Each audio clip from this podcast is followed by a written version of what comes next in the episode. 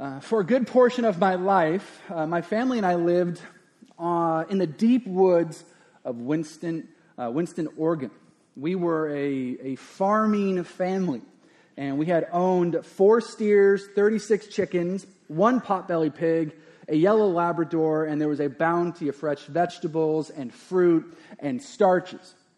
And there was this huge pod of peacocks. Now, has, has anybody been around peacocks? Yes. They're, they're essentially beautiful rats. They're disgusting. They're loud, they're intrusive, um, but we had to take care of them. That was part of what we had to do. Now, one time, um, I'll never forget, I must have been around nine or 10 years old, and I was sitting on my couch watching Darkwing Duck, and my siblings, my siblings came running up to the house, screaming, banging on the door, screaming for me, screaming the words, um, one of the baby peacocks has died. And they were just, ugh. So I, being the oldest, sprang into action. I remember thinking, let's get dangerous. And I sprang into action. Like five of you got that. I popped on my rain boots and I ran down to the farm knowing exactly what I was going to do. I was going to bring this annoying little animal back to life. So I grabbed it by the neck and I carried it over to where the steers lived. You see, the cows were surrounded by a very powerful electric wire fence. So I got on my knees and I laid the baby peacock, lifeless, in the mud, and I grabbed with one hand the electric fence. And I grabbed with my other hand the chest of the peacock. I think I watched way too much ER as a kid. But I remember I could feel this pulsating energy through my body, surging through my veins into this lifeless bird. And for a brief moment, I was this channel of life.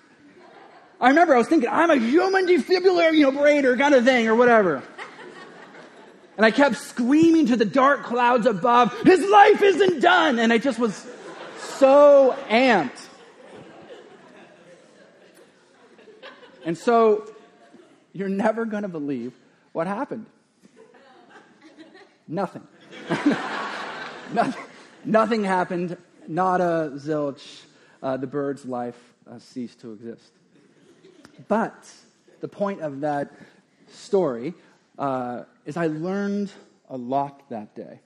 I remember to this day, as we buried that peacock in, in the woods, I remember thinking about the mystery and the beauty and the conundrum and the fragility of life.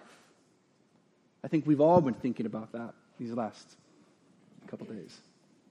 I was reminded very simply of just how nuts the idea of life is. See, for something to possess life, to have life, for something to create life, or the tragedy of something even taking life, which is easily the most precious anything that we have on this planet. Uh, a friend of mine sent me this quote this past week, and I have no idea who the author is. Maria, is, you sent this.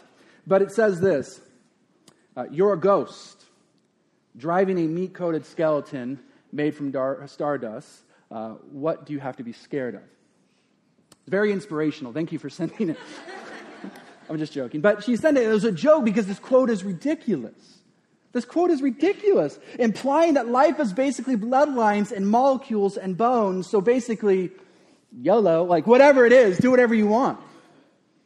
But for those who follow after Jesus, uh, life is beyond meat coated skeletons. See, life transcends far beyond just a, a soggy noodle in our brain or this pumping organ in our chest. I know there are people who are probably here right now who are far more brilliant than I am, and God bless you, who can explain the electric nerve endings that spark in each one of us and make us move and whatnot in life. But that's not what I'm here to debate or discuss. See, the day with the peacock, even as a child, I reflected and asked myself, what is it that gives life? Because clearly I couldn't. This fence is not working. So tonight, we look to understand life, uh, but in a different color. Or it'd probably be better to say, look at life, but just fuller. We seek to understand what Jesus has to say about life, what the Bible has to say about life. Because, yes, on one hand, there's life, and then there's death, and there's conscience and unconscious, and there's cradles to coffins and meat coated skeletons. But then there's, then there's living, right? Then there's living. There's what Jesus calls life and life more abundantly. If you're familiar with the Bible or not, just know that the Bible has so much to say about life. It has a lot to say about life, the purpose of it, the creator of it, the afterlife, the defeat of death, new life, abundant life, challenges in life, desiring others to know the source of life, the fragility of life, and the quick passing vapor esqueness of life, and so on and, and so on and so on. So life's mammoth-sized questions, the thoughts I reflected on at you know, the funeral of this peacock. How is life possible? How are we to live? What helps us in this life? What guides life? And again, what gives life? I believe those questions are fulfilled and answered within our verses today. And what we see very dramatically in our 13 verses is rather than, rather than just uh, what and how we're supposed to live life, it's who we're to live life with. It's who. See, some of life's biggest questions, like the ones I just rattled off, the Bible answers those with a person.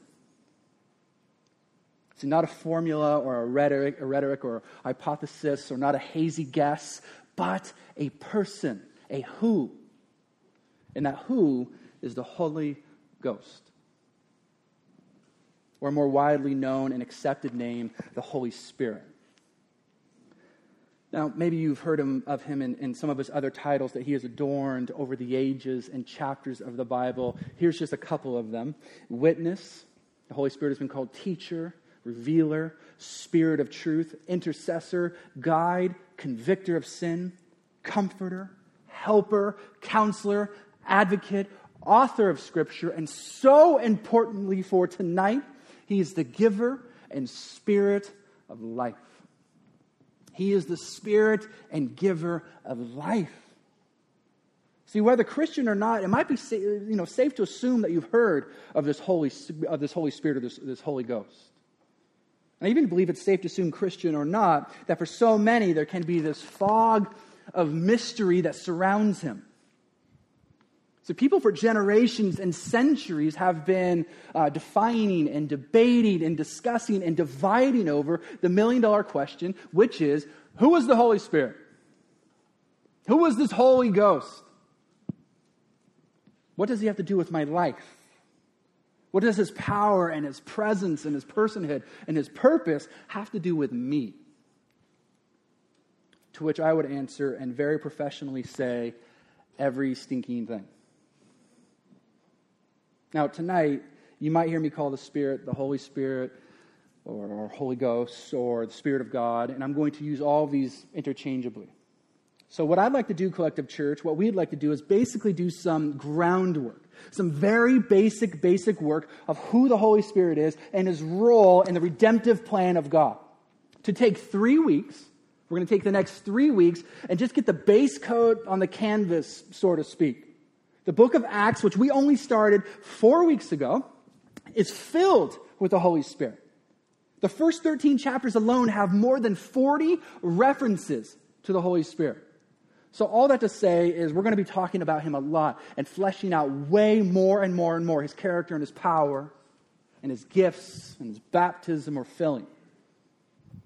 But since our text for tonight really exhibits the outpouring on all followers of Jesus for the first time, on all followers of Jesus for the first time, we're going to start here, very basically.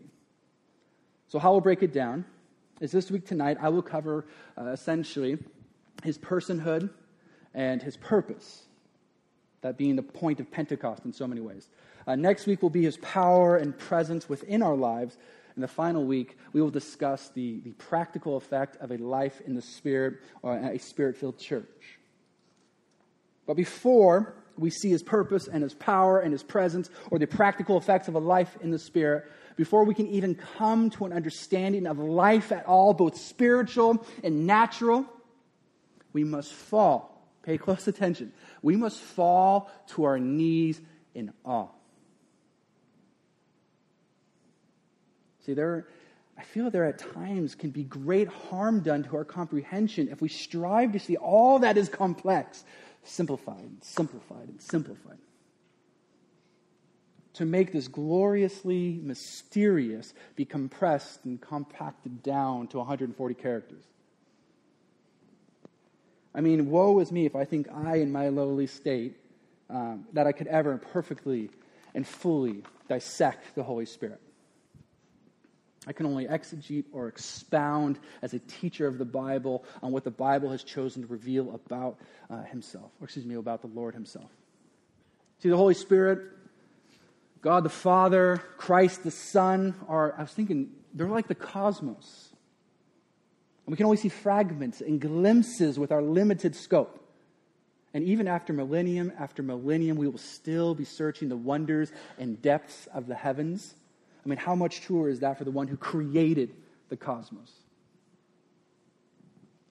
Uh, old school uh, Dutch theologian uh, Abraham Kuyper uh, brings it down to earth for us by saying, uh, we know not what spirits are, nor what our own spirit is. So, what is he saying? He's saying this How far less competent then are we in understanding the Spirit of God?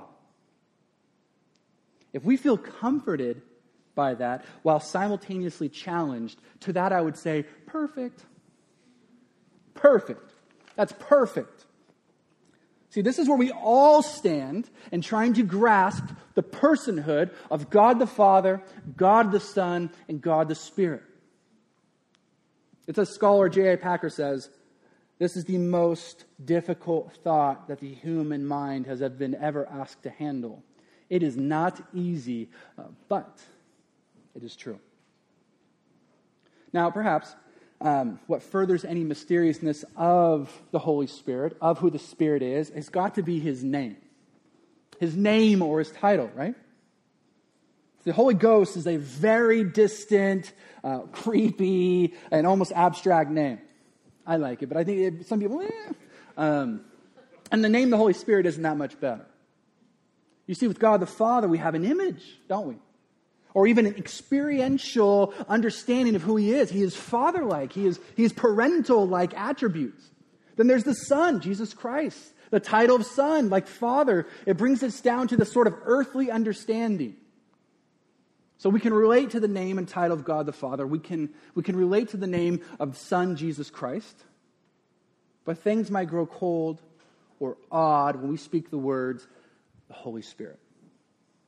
Not in a Voldemort sense, like, don't say his name, but just like it might get a little odd. But because of that, we lack in our finite minds of how to relate, because of his name, how to relate possibly to him, to fully to who he is. Um, I love minister and author Sinclair Ferguson's take on the name of the Holy Ghost. He says, it serves as a warning to us that we should never confuse intimacy with chumminess. Our Christian relationship to God must never be devoid of an overwhelming sense of the sheer mystery of his being. Essentially, this name is a reminder of the awe and wonder and mystery that is God the Spirit. The Holy Spirit is God, not a God, but God. See, not one third of God, but fully God. He is co equal and a distinct person like the Father and the Son are, while there's only one God. And when we know this, and when we believe this, even if it makes our brain melt, the question of who he is finds its answer not in some weird, like, mystical spiritual substance or midichlorians or not in an it or creature or holograms and smoke. See, but in the forever truth that the Holy Spirit is God the Holy Spirit is God, and He can be known. The Holy Spirit is God, and He can be known. Let's turn it up. The Holy Spirit can be God, and He desires to be known. Which obviously, I believe that brings me to the question very simply, is do you know him? Not of him, do you know him? Christians, church, how would you describe your relationship with the Spirit of the living God? DTR right now, how you, how you see him. Do we wake up in the morning longing for his filling and power and presence? Excuse me. Is he like the air in our lungs or the blood in our veins? We need it. Uh, Evangelist D.L. Moody, he says, You might as well try to see without eyes, or hear without ears, or breathe without lungs, as to try to live the Christian life without the Holy Spirit. To not know Him, to not live life with Him, to ignore him, to chalk, you know, to chalk him up as a, as a tool to be used or an experience, is to remove so much of the purpose of what we have here in Acts chapter 2. See, our 13 verses, Pentecost cries out. Pentecost, what we're reading, it cries out. And do you know what it's crying out? Emmanuel. It is crying out, Emmanuel, that God is with us in the Spirit as Christ from the throne of heaven, he is doused and poured on all followers of Jesus at Pentecost the living and active, powerful Holy Spirit. I mean, I was thinking the disciples in the upper room, their, their, their fingers are getting all pruny, you know, you know, from one of the most important events recorded in the Bible. Friends, do not miss this. This is epic. There has never been, nor will ever be again, the outpouring of the Holy Spirit upon all followers of Christ. There is no such thing as a second Pentecost. What we're witnessing is a one time singular, uh, singular event that changes everything. I was thinking that the soundtrack to Pentecost is Bob Dylan's The Times Are Changing. And all that was involved very simply was just a little earth, wind, and fire. I don't know where earth comes in, but I wanted to make the joke. So, wind and fire for sure. Read with me one, uh, verse 1 again of chapter 2. I want us to get this. When the day of Pentecost arrived, they were all together in one place. And suddenly there came uh, from heaven, where did it come from? From heaven, a sound like a mighty rushing wind, and it filled the entire house where they were sitting and divided tongues as of fire appeared to them and rested on each one of them. And they were filled with the Holy Spirit and began to speak in other tongues as the Spirit gave them utterance. Now, these are, these are some plump and juicy verses. These are like Gushers candy. If you, if we want to know who he is and why he came, drawing out the meaning and truth of the symbols here is key. It is key. Now, just a preface before we cannonball sort of into fire and wind, before we get into that, a grave danger with Acts 2, like so many verses and episodes of the Bible, but Acts 2 majorly, is to see these symbols and allow them to overshadow its purpose. See, this is part of the reason why we have chosen to call our series and our pilgrimage through Acts uh, archetypes to take these archetypal truths of each text and apply them to our context. See, there's this theological rule when, when reading your Bible called descriptive and prescriptive.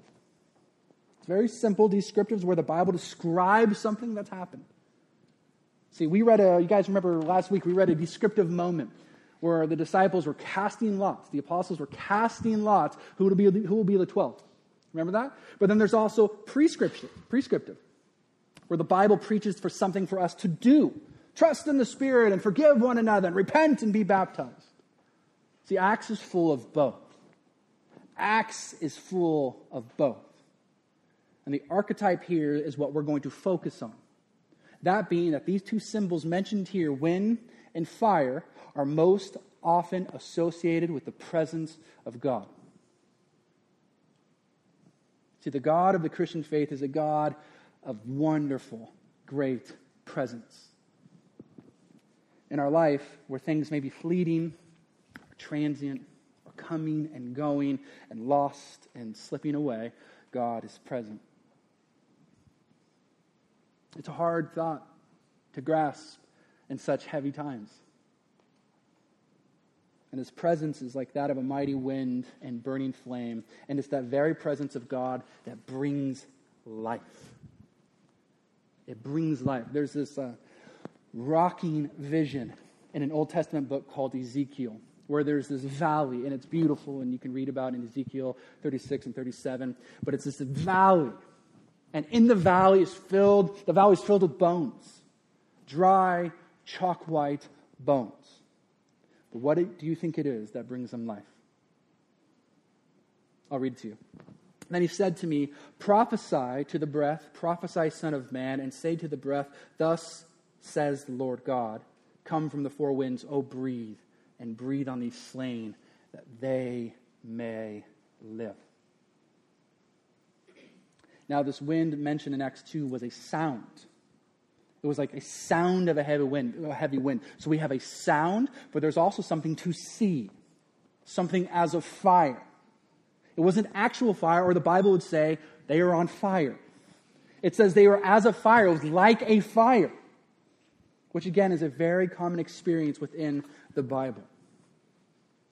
I um, I remember my my grandfather. He was a fire captain for 33 years here in Southern California, and uh, my grandfather absolutely hated to talk about his day. He'd come home, and I'd see him in the morning. He'd come walking in, you know, after a, night shift, and over, you know, waffles with strawberry and whipped cream, I'd be like, "Tell me about it." You know, this little boy wanted to hear all about it, and he hated discussing it. But as I begged more and more to hear these stories of his, his, his heroic adventures as a fire captain, when he did speak of it, when my grandfather spoke of fire, he almost always personified it. He would personify the fire. So he'd say things to me like this How untamable he was, that being the fire. How powerful he was. He'd say, Casey, how unpredictable he was. How you are to respect him, that being the fire, Casey. How it demands your attention and reverence. See, if fire is here, we pay attention. Anybody at a campfire and you ain't staring at the fire, something else is happening. We, we pay attention. There's no ignoring fire. And surely that was the case for each individual who experienced the fiery presence of God in the very Bibles that you are holding. Think about this. I'm just going to rattle this off and just let your minds be blown. From Abraham who envisioned the smoking furnace in Genesis 15 of God's presence, Moses in the burning bush in Exodus 3 of God's presence. Then we have the fire that fell and consumed Elijah's altar with the prophets of Baal, the pillar of fire that led the Israelites by night, or when Solomon's temple was consecrated, the flood of fire that came from heaven, and then the fire that lit up Mount Sinai as Moses was receiving the law from God. And now, that same fire, which represented the presence of God, which represented the presence of the all powerful, the, the, the mighty, the cosmos creating, sovereign, thunderous, and gentle, loving God. And one of my favorite poets says that John Berryman, he calls God the craftsman of the snowflake. He's a craftsman of the snowflake. That craftsman, that mighty God, is now resting where? on each person who confesses Christ as Lord and Savior of their lives. I mean, come on. Are you kidding me? Church, this is a literal face melter. Like, literally. The person and purpose of the Spirit radically represented in those two symbols.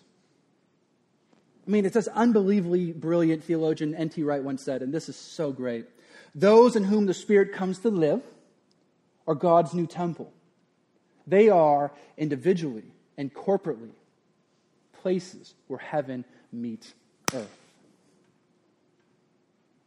See, it is the Holy Ghost who is the breath of life, a mighty rushing wind, and he breathes life into us. It is the Spirit who makes us alive. He makes us spiritually alive. Think about it for a moment. What was it that created a new life in the incarnation of Jesus Christ? Luke 1. The Holy Spirit will come upon you, and the power of the Most High will overshadow you. Therefore, the child will be born, be called the Son of God. What was it that gave life to Christ's body in his resurrection? Romans 8. If the Spirit of him who raised Jesus from the dead dwells in you, he who raised Christ Jesus from the dead will also give life to the mortal bodies through the Spirit who dwells in you. I mean, we become spiritually alive when we receive the Holy Spirit. And we receive the Holy Spirit when we believe on the good news of Jesus. And for some, it's an emotional experience.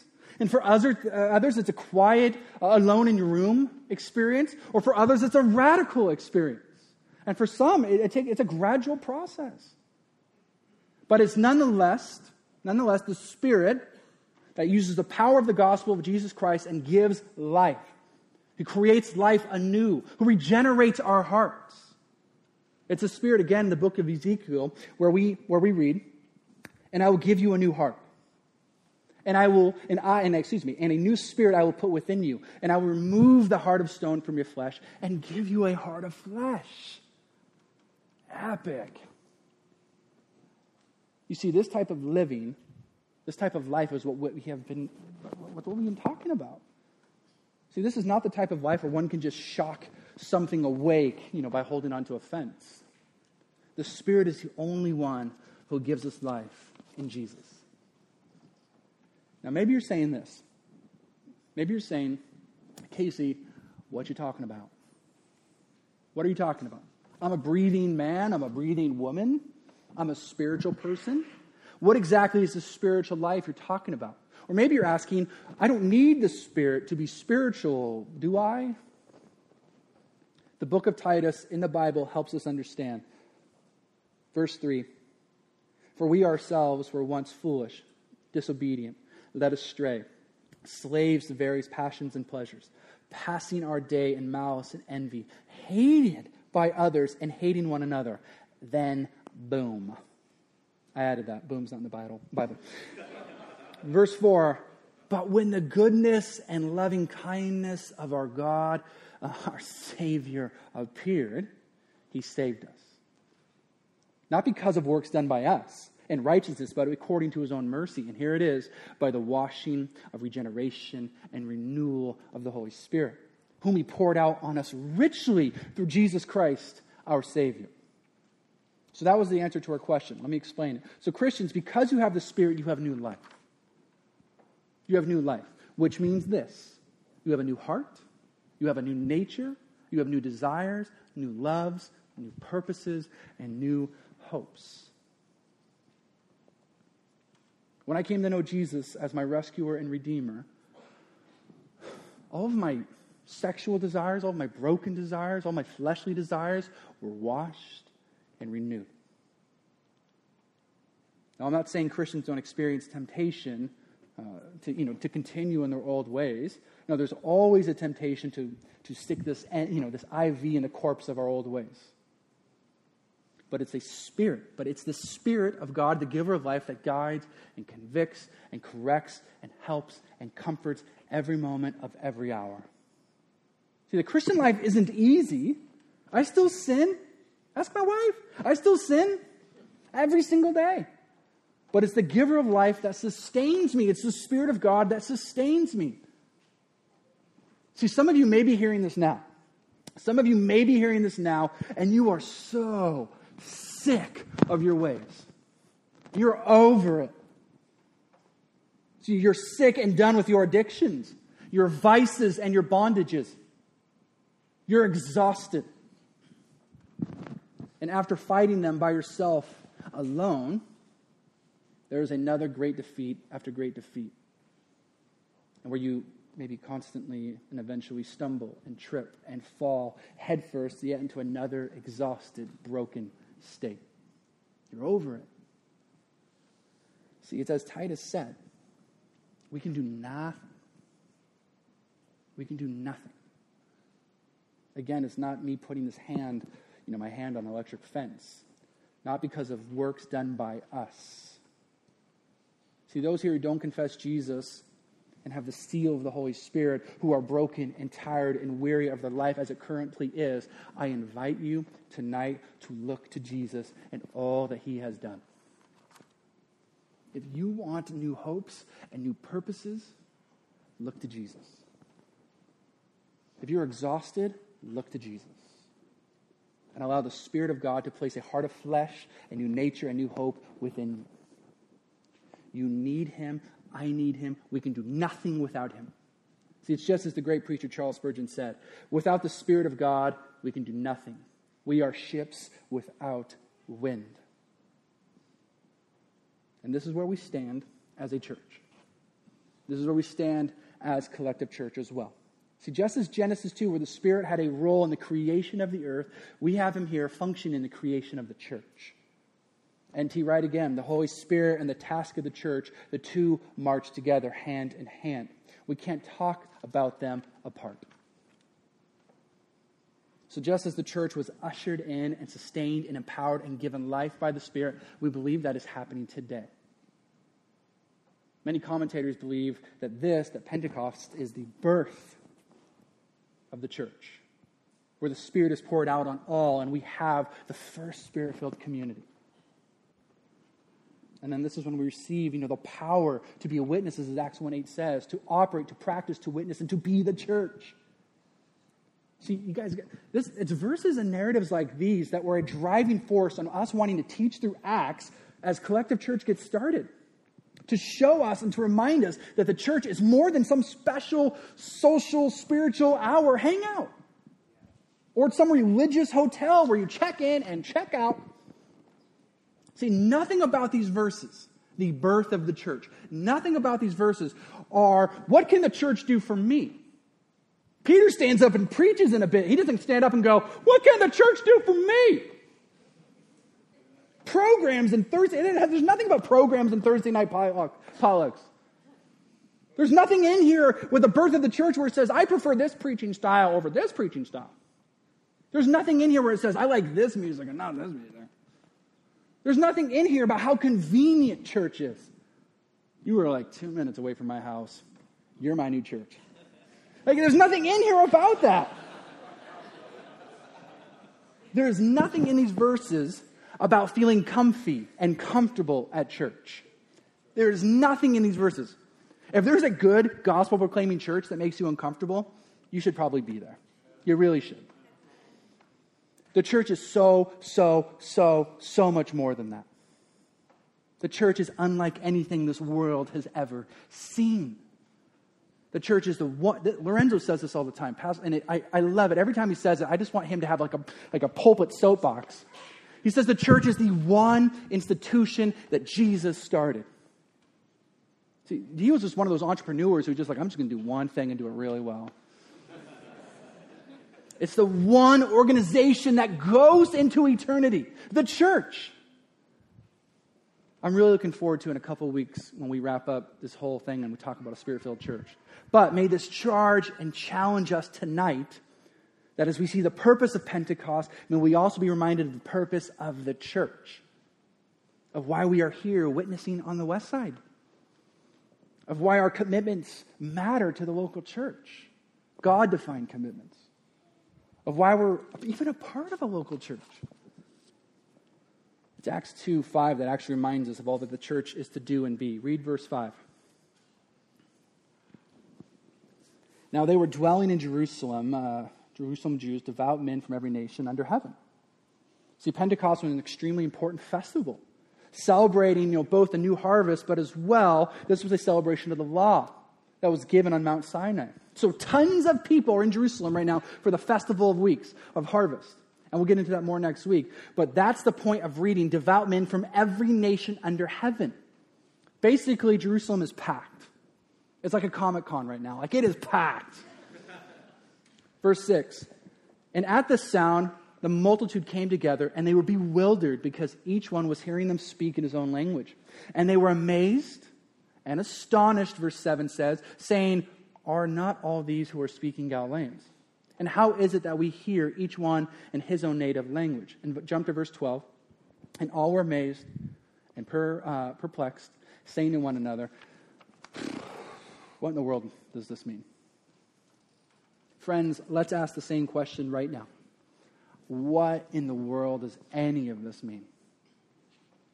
For them to hear these tongues spoken, and tongues at time in the Bible is a sign of the Spirit's filling. And when that happens, there's both earthly tongues, as we see here, people from different nations understanding. There's also heavenly tongues, which are these unintelligible languages, which the speaker, again, cannot understand and it needs interpreting. But even more than that, what does this say about the church? What do these different languages say about the church? This is the powerful moment. Please get this. I hope this just blows everybody's mind. Uh, there's a powerful moment here where we see what so many, it's been famously known as the reversal of Babel. Genesis 11 uh, records where man, you know, instead of going out, where man, instead of being sent out, they decided to go up and build a tower towards God. I'll read you just a few verses. It says this in Genesis 11 Come, let us go down and confuse their language. This is God talking, their language, so they will not understand each other. So the Lord scattered them from there over all the earth, and they stopped building the city. So that is why it was called Babel, because they the ta- excuse me, because there the Lord confused the language of the whole world. From there the Lord scattered them over the face of the whole earth. See, the reverse is this, where instead of man ascending to heaven, the Spirit descends upon earth. Instead of no one understanding the languages now, we have nations and tribes from all over understanding and comprehending their words. So, what does this say about those who follow Christ? What does this say about those who are infused with the power of the Holy Spirit? What does this say about the church? It's that the Spirit is for the nations. It's that the, that the gospel of Jesus Christ is for the nations. It's that the church is for the nations. That the church is full of people to be sent out. See, the church isn't a holy place to hide in. We all just hung out in here like a little bunker. This is no, no, no, no. The church isn't a place where, but a people who, and those people are to be sent out. Do you see your everyday roles within the classroom, with your children, stay at home moms, or whatever? You see your everyday role as a, as a techie, as an even greater role to introduce those around you to come to know life and life more abundantly. You are sent out to be Christ's witness, embedded missionaries in all contexts of life. This goes back to when Christ ascends to the throne of heaven. Do you remember this? Do you remember why he left? Why did Jesus leave? Leave? The Gospel of John records this for us. He says it is far better for him to, for him to go. Jesus is like, I gotta go. I gotta get out of here. So that we may what? have the Spirit. I'll just read a quick verse. This is in the Gospel of John the Helper, the Holy Spirit, whom the Father will send in my name. So the physical Christ ascends, as we learned a few weeks ago. But we now, as the body of Christ, collectively the church, continue to do his work with the same Spirit. See, not just pastors, not just deacons or leaders, there's a mandate and commission for you and you and me and you and you and you. No matter how big or small, how, no matter how long you've been following Jesus or how short, no matter how naturally talented you are or not, no matter how many followers you have on whatever. Why? Because the Spirit that resides in each one of us as believers is the same Spirit that resides in, the whole, in, in Jesus Christ. So, where do we go from here? We explored the purpose and the point of Pentecost, why he came to indwell in each one of us to bring power to give life, that he is God, the Spirit, giver of life, present and residing in us. Where do we go from here? Well, I'd say the verses tonight show perfectly what happens, where we go from here. When the Holy Spirit is free to be who He is and free to do what He does, the results of that, the immediate effects of that, are exactly what verse 11 says. Look at verse 11. We hear them telling in our own tongues the mighty works of God. And they were all amazed and perplexed. Not the mighty works of a church, not the mighty works of a preacher or of a man or a woman or music or whatever. But when we come face to face with the reality of who the Spirit is to be in our lives, we every time will fall face down and proclaim the mighty works of God. That's a huge part of his character. The Holy Spirit has been called the shy one. Maybe you've heard this. He's the shy member of the Father, Son, and Holy Spirit. I, I, mean, I see what they mean, but I feel that shyness can be so easily constituted with fear of others. See, the Holy Spirit, rather than maybe so much shy, is the channeler to all glory, putting glory and worship and adoration in its rightful place. See, when the Holy Spirit is present, active in our lives, it enables us to give and to serve and to worship rightly, to sacrifice rightly, to not seek selfish gain. It burns. I was thinking it burns like, like the sun within the core of our chest that we can't help but sing and shout the mighty works of God. My friends, let's do that tonight. My friends, let's do that tonight. May we sing them. May we proclaim them. Proclaim them. May, may, may we cry them. May they allow, may they point us back to, to what is most important within this life. Tonight, remember, it is by the Spirit that we have life. And with that life, may we declare the mighty works of God.